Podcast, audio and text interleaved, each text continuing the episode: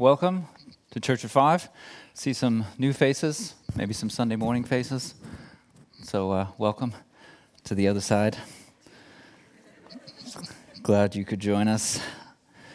Uh, yeah, so we're finishing off our, well, we're really finishing off the year. Uh, today is the last service of Church at Five of 2021. So, thank you, thank you. That's the team. They know what I was looking for there. Uh, yeah, it is sad. It is sad that we're ending. Uh, we're also going to be ending our Advent series that we did. Uh, kind of, we had to smush it down into just three weeks. Uh, Enter the Light, we've called it. And as typically the third Advent uh, is traditionally one of love or kind of connected with love. So we're going to be doing that, even though it's technically fourth Advent. It's our third Advent sermon. So uh, hope that's all right with you guys.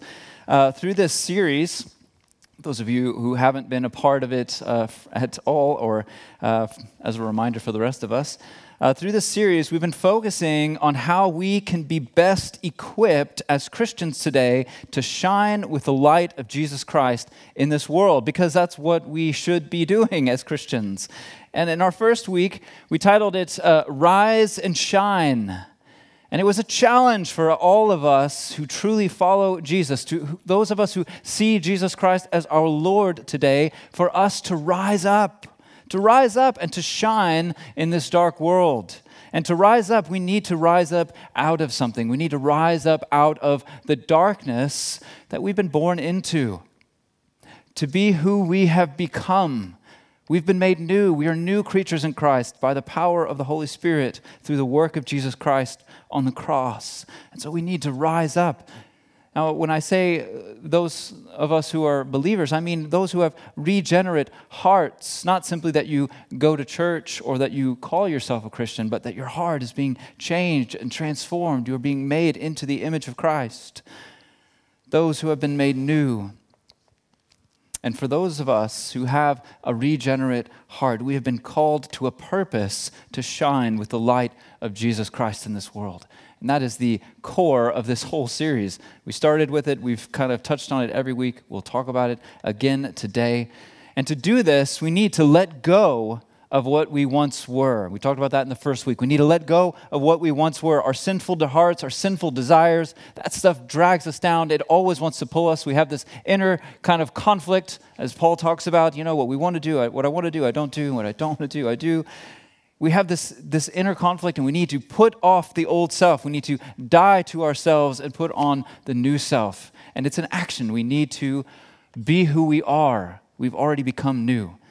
We need to walk by the Spirit, testifying. And when we do, we are testifying to the goodness and the transformative work of God through the Holy Spirit. And this will be seen in our life as a testimony and a light to the world around us. And last week I mentioned that when we talk about being a light, we want to be purposeful. We, want, we don't want to just shine uh, all over the place without thinking about where are we, what's going on in the world. And when we think about the time that we're in, the culture that we're in, and the crazy kind of situations that we find ourselves in in the last couple years, especially, where there's just so much uncertainty and it's bred fear and anxiety and depression at a, in a way that's we haven't seen maybe in a while, especially at least here in the West. It's a dark time that we're in. And in that, the world, I think, at its greatest need right now is peace. It needs peace, a peace that surpasses understanding. This is an important way that we need to show the light of Jesus. And I talked about last week, and I'll point out again this is so important. We need, we, we do this by allowing, by allowing the peace of God to dwell in our hearts. It's there. We're new. We're new creatures in Christ. This peace is offered to us. We have to allow it by putting off the old self and allowing the peace of God to dwell in our hearts. It's a decision to allow peace in our hearts. And we want to do that that we may experience God's peace and grace and hope in our own life. It's a good thing. It's nice to have God's peace. It's a better way of life than living with fear and anxiety. We can trust in our Creator, right? So we want to have that peace. We want to let that peace dwell in our hearts, that it may also then be seen in our life. This also becomes a great light, a great testimony to others, to the world around us, that it's shrouded in darkness and uncertainty and, and fear, and we have peace. And when we have peace and hope in all circumstances, a peace that surpasses our own understanding, our own understanding of the world around us and the situation we might even find ourselves in, people will want to know why. Why do you have peace? People will want to know how. How is it that you're so peaceful in the midst of everything? And then when they do ask, inevitably, we can give a good reason, a good reason for the hope that we have in Jesus Christ and through Jesus Christ alone. And that's a good thing, too. And today I want to conclude this series, keeping this focus in mind, with a message of, of humility and an image of humility, an image and an experience of hope and one of love, of great, great sacrificial love. And this is something that we see that encompasses all of Advent and this Christmas season. Now, the passage that uh, we had read there for us, not a typical Christmas passage, you might be thinking. Interesting choice. Uh, typically, we might think of like Luke chapter 2. That's more appropriate scripture for Christmas. Feels a little bit more Christmassy. And when we think about Christmas, we're going to, especially for those of us who've grown up in church or been around church or even, you know, grown up in the West where there is a lot of Christian influence, we're going to think of baby Jesus born in a manger, you know, the typical nativity scene. And it's a good depiction. It's a good thing to think about. But I think we, I want to kind of just, uh, maybe especially for those who've heard the story many times, as I know I have, let's think about that for a minute. Because a baby being born isn't particularly special. There, I said it. And I have two kids.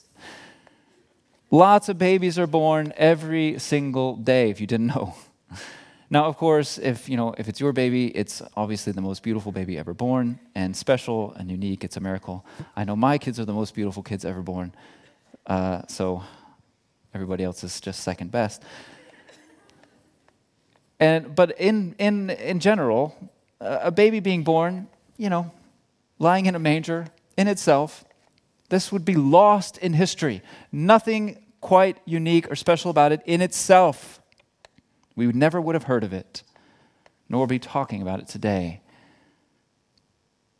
What makes us so unique, so memorable, that thousands of years later we would still be talking about it, celebrating it, remembering it? Well, of course, it's because of who it was that was born. Who it was that was born on that day. And this is what I want us to be thinking about. But stepping out a little bit, a little bit further back. Who was it? So this was not simply the son of Mary. This was not simply the son of Mary. For Mary herself, the mother of Jesus, would call him Lord one day. And the more that we understand who Jesus is, who it was that laid helplessly as a baby in that manger, the more we begin to understand the love of God, the nature of God, and the sacrifice of Jesus the true sacrificial nature of his coming at all. This is why I want to look at John. To broaden our minds beyond the simple or typical narrative of the Nativity itself, and to contemplate the immeasurable and the timeless truth that's really happening. The timeless truth of this otherwise seemingly insignificant moment in time, the birth of another baby. John 1, verse 1 through 2, let's read again, or some of that verse, some verse 2. In the beginning was the Word, and the Word was with God, and the Word was God. He was with God in the beginning. Now, John takes an interesting approach to the Nativity narrative. No mention of genealogies, no accounting of Mary and Joseph being told of Jesus or the birth of Jesus that would come, no shepherds or wise men coming to visit the baby, no mention of Jesus' birth at all here in the beginning, doesn't feel very Christmassy. Matthew, on the contrary, links Jesus all the way back to Abraham through David, showing him to be the promised Messiah of the Old Testament, the one that was promised to come all the way back to the covenant that God made with Abraham. Luke shows how Jesus is connected all the way back to Adam, going back even further, demonstrating Jesus to be the perfect man Where Adam failed and fall, fell into temptation, Jesus would live a perfect, holy life. That's big picture stuff. But John goes back a little bit further to the beginning of time. In fact, even before time, before creation of anything, before anything existed, the Word was there. The Word was there. Now, the Word is referring to Jesus, if you didn't pick up on that yet. The Word is referring to Jesus. And actually, the word there is logos.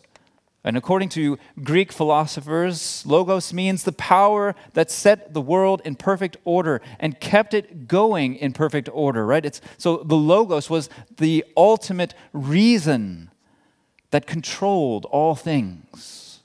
That's where this idea comes from. And Jewish rabbis, going way back, would often actually refer to God himself in terms of his word.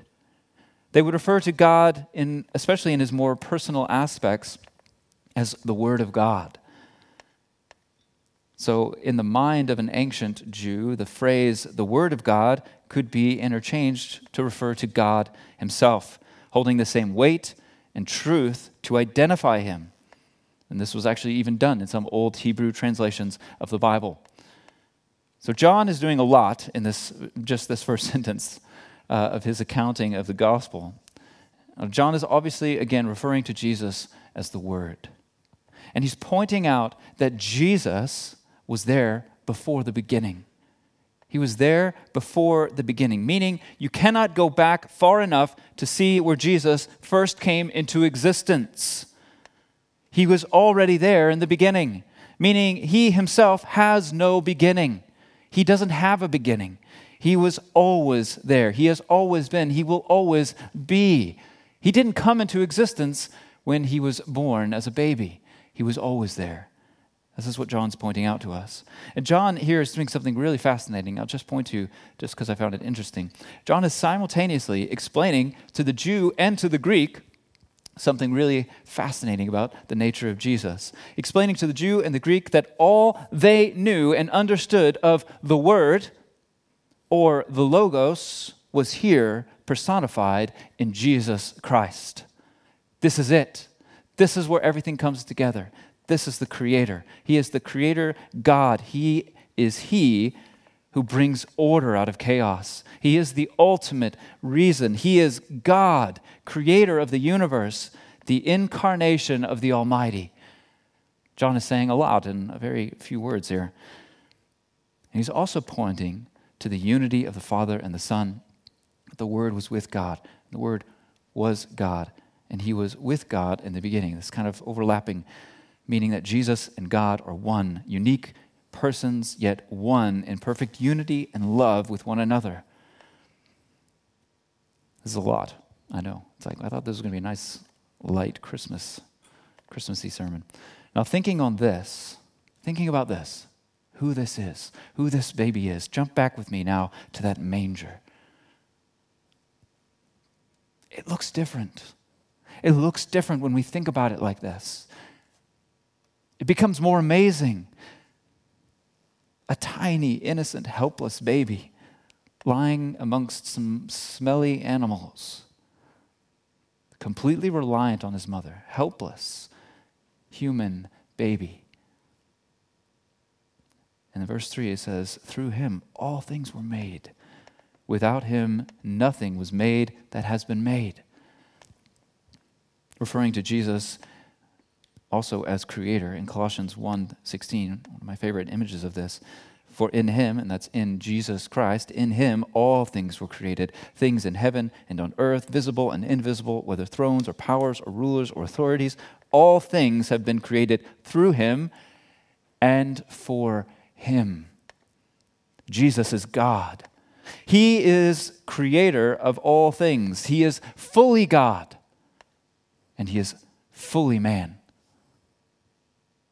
It's starting to feel remarkable, almost inconceivable when we think about this baby Jesus. And what becomes, becomes even more mind boggling is when we, in our human nature, Think about that. Think about who God is creator, timeless, coming in as a baby. Have you ever seen a baby? They're pretty useless in themselves. It's amazing to think about. A God humbling himself down to that. I mean, you know, crying, going to the bathroom on themselves. It's an image of humility. And we, in our human nature, we tend to want to go the other way. We have a longing and a desire. We always want to be, we want to go more. We want to be stronger. We want to be wiser than we are. And some think that they are a little bit more than they actually are. There's an inherent part of us that longs to be God like.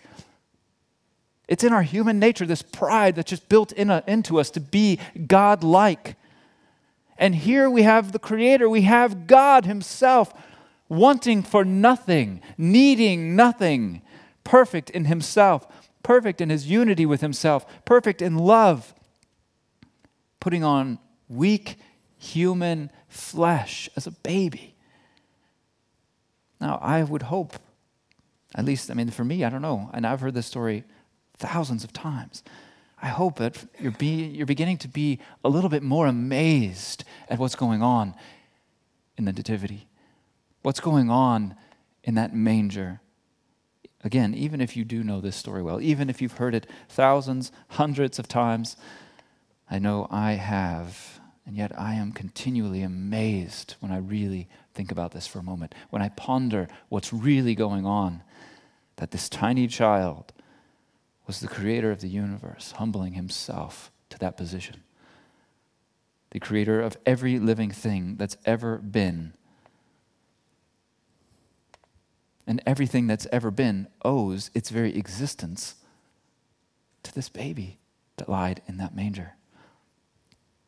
As we're kind of uh, focusing on enter the light, Let's take a step. Let's go back to the beginning of, of uh, after. So this is you know after Jesus is he's existed obviously before beginning, but here we have the beginning. Genesis one, Genesis one three through four. And God, now we know, and God, that's also, Jesus was there, right? The Word was there. He was with God. he was there at the beginning. He is God. So, and God and Jesus Christ said, Let there be light. Let there be light. And there was light. God saw that the light was good, and he separated the light from the darkness. Now, without getting in too deep, you can have a conversation with me after if you'd like. Uh, but chapter one of Genesis is, is written very poetically and whether or not you want to take it as a literal accounting or an allegory or even a metaphor, however you want to look at it, what I see is clear is that God is the creator. God is the creator. He is the one who brought things into existence. And everything that is in existence was brought there through Jesus Christ and for his glory. And for his glory. What always fascinated me is that light is the first thing to be created light is the first thing to be created, even before any natural source of light as we understand it. There's no sun, there's no stars, but there's light. Light is brought into existence. This creation of light is the creation of the contrast to the darkness in every sense. Darkness is associated in our minds and historically with, with death, with sin, with despair, Darkness has this connotation that drags us down when we think on it. And conversely, light is associated with life, with sight, with hope.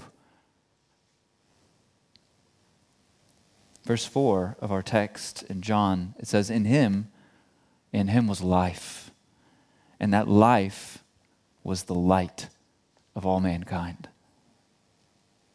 So at this point, John is still talking about Jesus in his eternal existence. Every breath ever breathed by any living thing was breathed by the grace of God.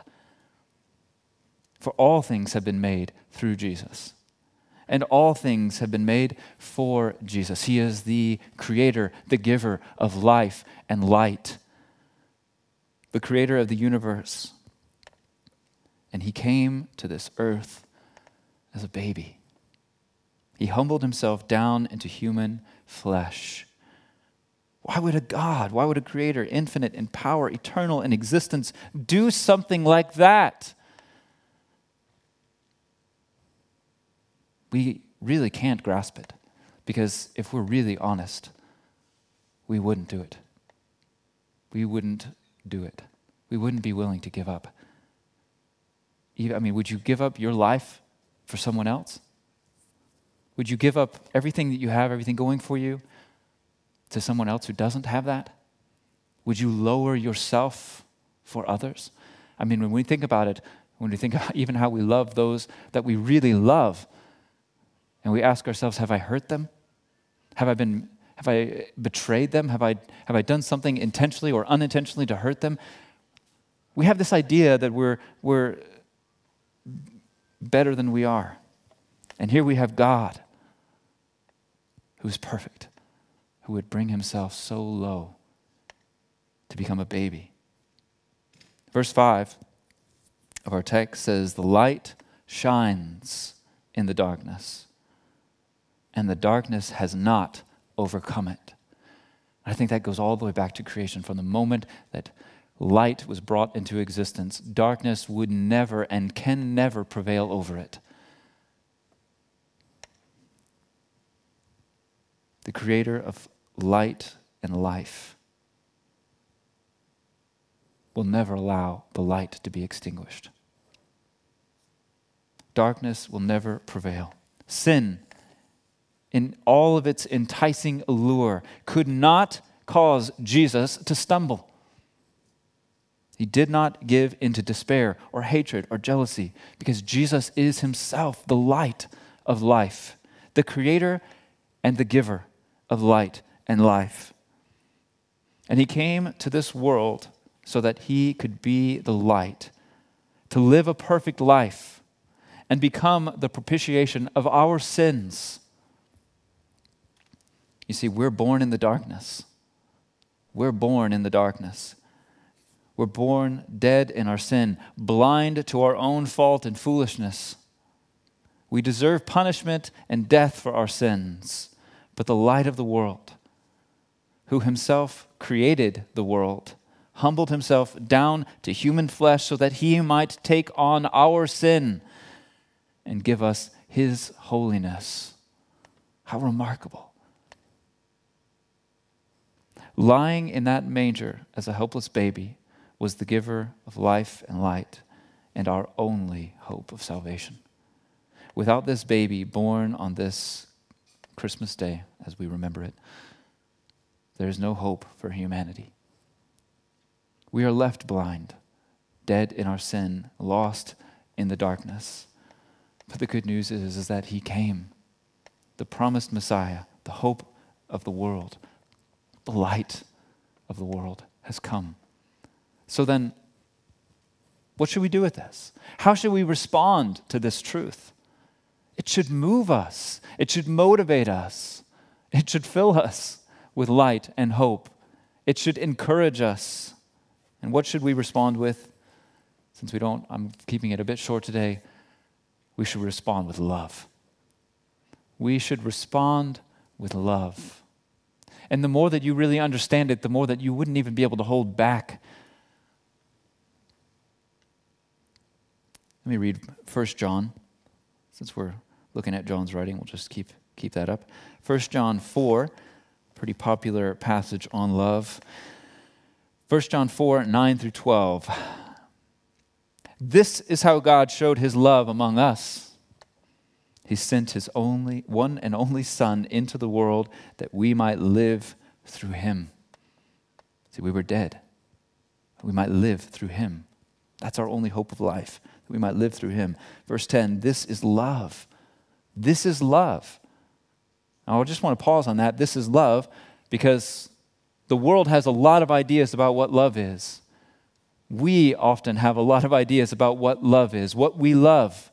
I know, in the, especially in English, if you ask people what they love, it'll be like their kids, their car, you know, a good steak, a cold beer. I mean, you know, it's like, all right, that's a broad spectrum of things that you love. We have a very false and diluted understanding of love. But here it is this is love. Not that we loved God, because we had nothing to give, but that He loved us and sent His Son as an atoning sacrifice for our sins. Dear friends, since God so loved us, we also ought to love one another. So there's how we should respond if we really understand the love we've received. Verse 12 No one has ever seen God, but if we love one another, if we love one another, God lives in us and his love is made complete in us. So, how is God's love seen in the world? How, what does love really look like? Well, it looks like sacrifice the sacrifice of Jesus Christ dying for our sins, coming from heaven, eternal, creator of the universe, coming down as a baby, humbling himself so low, living a perfect life, dying for our sins. The thing to understand about Jesus' birth is its perfect expression of God's love for us. It's perfect expression of God's love for us. Because God in Himself, within the Trinity, is a perfect expression of love. God is love, which means He doesn't need our love. We don't add anything to God's existence. We don't add anything to God's existence. And that should be good news. He's not reliant on us. And he wasn't just simply curious, I wonder what it'd be like to be human. He wasn't doing, he was doing just fine without us. He was doing just fine on his own. He didn't need to even save us, but he loves us. But he loves us so much that Jesus, the Word, the Son of God, God Himself, came down so low to be born in the weakest of human forms, a baby so that he may live a perfect life. I know I said this, but that he may live a perfect life, die an unjust death on a cross to make an exchange to take on our sin, and we know we're sinful, to take on our sin and give us his righteousness, his perfect righteousness, his holy righteousness, his holiness as God, as creator he says, Here, I'll take your sin. You can have this. Boy, that should fill us with hope. That should fill us with peace. We should get excited about this. It's Advent, it's Christmas. You should be excited about this. This is the time to be thinking about this, to be focusing on this. Whatever's happening in the world, you have eternal salvation through Jesus Christ. That's good news. Whatever's going on in the world, whatever's going on in your life, that's something to grab onto, to hold onto, and to share with the world around you. We should be responding with love. And we first respond in our love for God, right? This is love. Not that we first loved God, but that He loved us. And we love Him because He first loved us. That's it. That's how it looks. You understand it. You look up. You begin to understand what it is that Christ did, what it is that happened on that day when Jesus came and was born as a baby and you should be filled with love for him. Filled with love. Wow, how amazing. How amazing that a creator would humble himself so low. I can't even grasp it. But I want to love him. And I want to love him because he first loved me. Because his love is perfect. His love is perfect. And I know mine is not. Yours isn't either. Sorry. Our love is not perfect, but we give Him what we have. We pour ourselves out because of the great love that we've received. It fills us. His love fills us, and we just want to pour it back to Him. And this leads to the second response, and that is the love that we receive from God is poured out on everyone around us, poured out on one another. And this love should be seen, especially it should be seen in the church. It should be seen in how we love each other as brothers and sisters in Christ. We should love one another. Not fight, not get into arguments and disagreements about this and that, not struggle, not have jealousy. We should love one another. In fact, I mean, John even goes a bit further. I mean, If you, if, you, if you can't love one another, if, you're not, if you can't forgive one another and love one another, you haven't received the love of God. You don't get it. You don't understand it. You've not received the love of God. You don't have a regenerate heart. I would even go as far to say that if you are incapable of loving others, you don't know Christ. And I don't say that to freak you out, but man, if you have somebody I just I just can't forgive them. I'll never forgive them. Then you don't understand what you've been forgiven of. You don't understand what Christ has done. You don't understand the great love and sacrifice and humility of Jesus Christ coming to this earth the way he did for you.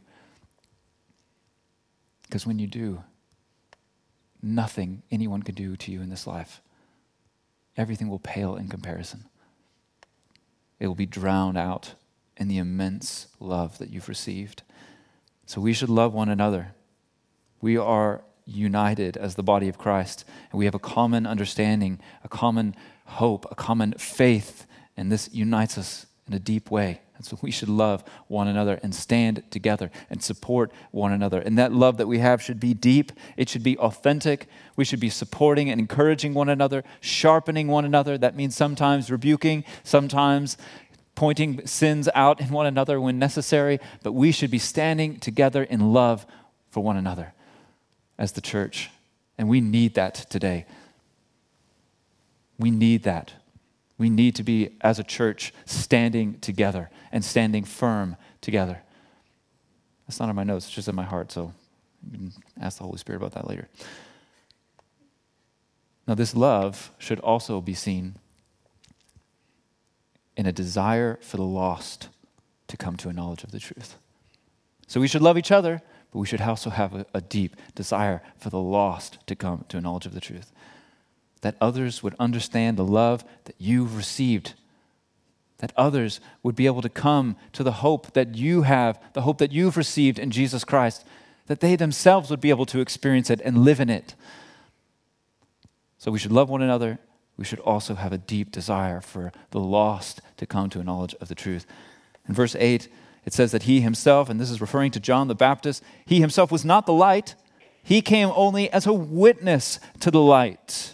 And this is true of all believers. We don't produce any light in ourselves. It's not through our strength. It's not because you just have enough faith. And if you just, you know, if you're on your knees enough and you do the right formulas, that then you'll just be this brighter light in the world. It's not through understanding and getting really deep in your doctrinal, uh, just, you know, having a deep understanding of the Bible and the backgrounds and everything. It, it, it's not that. That's not what produces the light. It is all a gift of God by the grace of God and a demonstration of His love for you. It's a demonstration of His love for you. So, everything else that we do, when we pray, when we're trying to build up our faith, when we're trying to understand the Word of God, it's a response to the change that's happened. It can never go the other way. We don't produce. And though the light is not from us, it is in us. It's not from us, but it is in us through the Holy Spirit. And we should be witnesses to this light that we've received in the world. So, and let me leave you with one thing that you can immediately start living this out today. Actually, maybe one and a half. I've got two things here, but I'm running out of time. Number one, the number one thing, if you're not doing it, you need to do it. If you're doing it, you need to do it more. and that is pray. You need to pray. This, is, this really hit me hard this week. I get busy, you know. Sometimes my, my prayers are, are not me taking time and saying, all right, I'm going to get in. I'm just going to pray. I just want to, I want to seek the Lord. I want to bring this up to God and bring this before the Lord with fervent, zealous heart. We need to pray more. And we need to pray with our whole hearts.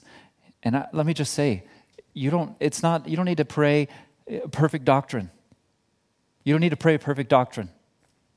We should try to increase our, our understanding of doctrine, but you don't have to pray perfect doctrine. If you think, oh, I don't know, I just, I don't know if, if, if I'm saying it right, or ah, I just, you know, I'm just going to avoid certain topics when I'm praying, man, Don't worry about perfect doctrine. Don't worry about eloquent speech or beautiful poetic, you know, prayers that just, you know, even rhyme and have like, you know, different sections or whatever. Just pray. Pray. You simply need to pray with one thing in mind that you are reliant on Jesus Christ as you pray. You are reliant on Jesus Christ as you pray. And when you pray, pray believing. Pray believing, knowing that it's not you, it's His strength. It's not by your power or your light, but His, the Holy Spirit within you. Pray believing. Oh, what would it look like? What would it look like if all regenerate Christians were fervent, zealous prayers? Let me tell you, let me give you an example of what I think about when I think about this. As, as a church leader, I'll confess to you, I'll confess before you. I get caught up sometimes in the programs. I get pa- caught up in the methods and the means of how, how should we do the ministry that we're called to do as a church? What should it look like? And, and we can get really bogged down in, in kind of the different ministries and different outreaches and this and this and forget how important it is to simply be on our knees before Christ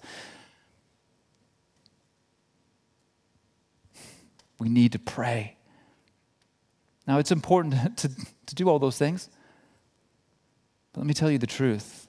Let me tell you the truth. If every single one here in this room, if every single person here in this room can just committed to praying daily for this church, for the leadership of this church, and for the outreach that we are called to do in this city, it would have a greater impact than all the programs and events that we could plan if we had an unlimited budget.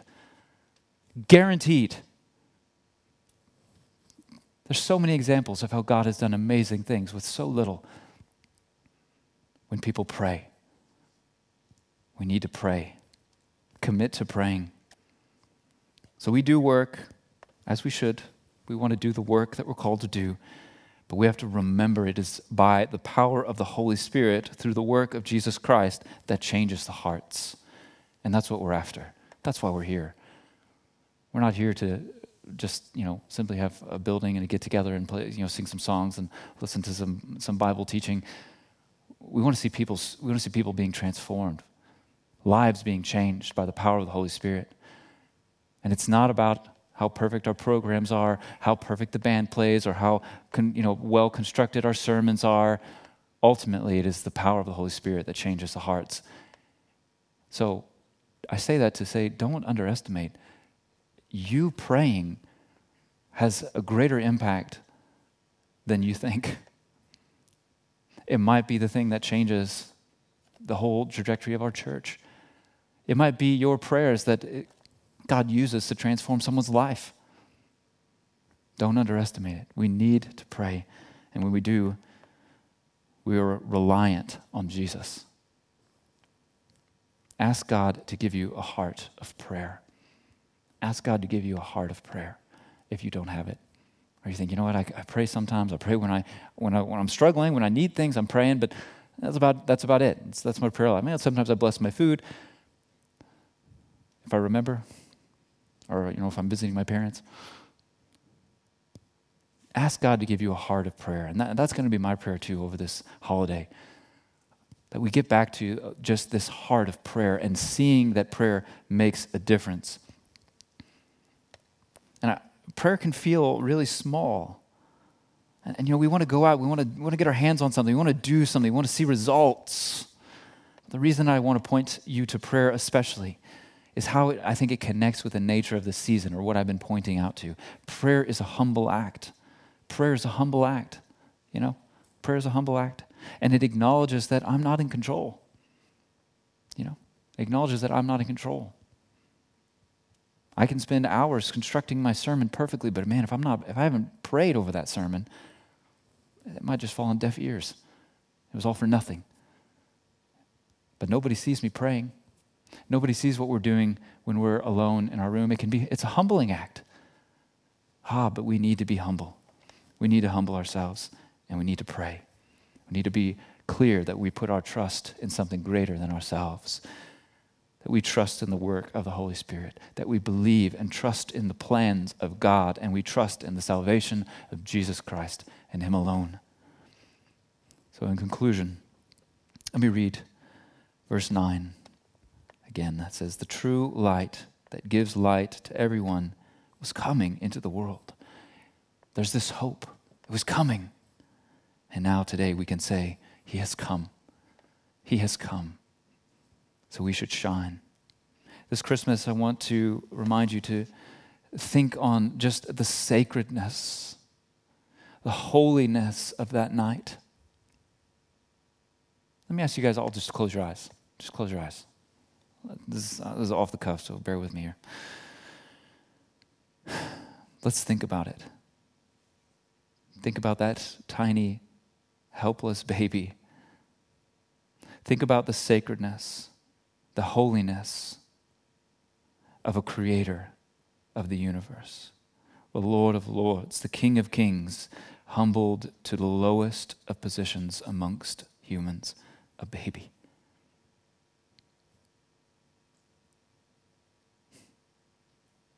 You can look up. So if He, if He, if God, Creator, who is so great, so infinite, so immeasurable, could bring Himself so low for your salvation, should we not be willing to humble ourselves, to shine, to proclaim the great truth that we ourselves have received, to demonstrate and to show the love that we have through our understanding of our salvation through Jesus Christ and his coming and laying down his life for our sake. That we would be humble and be willing to humble ourselves to pray for the lost and to pray for one another and to love one another. And with our whole heart, with our entire being, be willing to proclaim the love that we ourselves have been shown in this world. Amen. All right. Well, today, as we close, um, I invite you, you can stay seated. I'm going to invite uh, Mario to come up here in a moment and um, or make his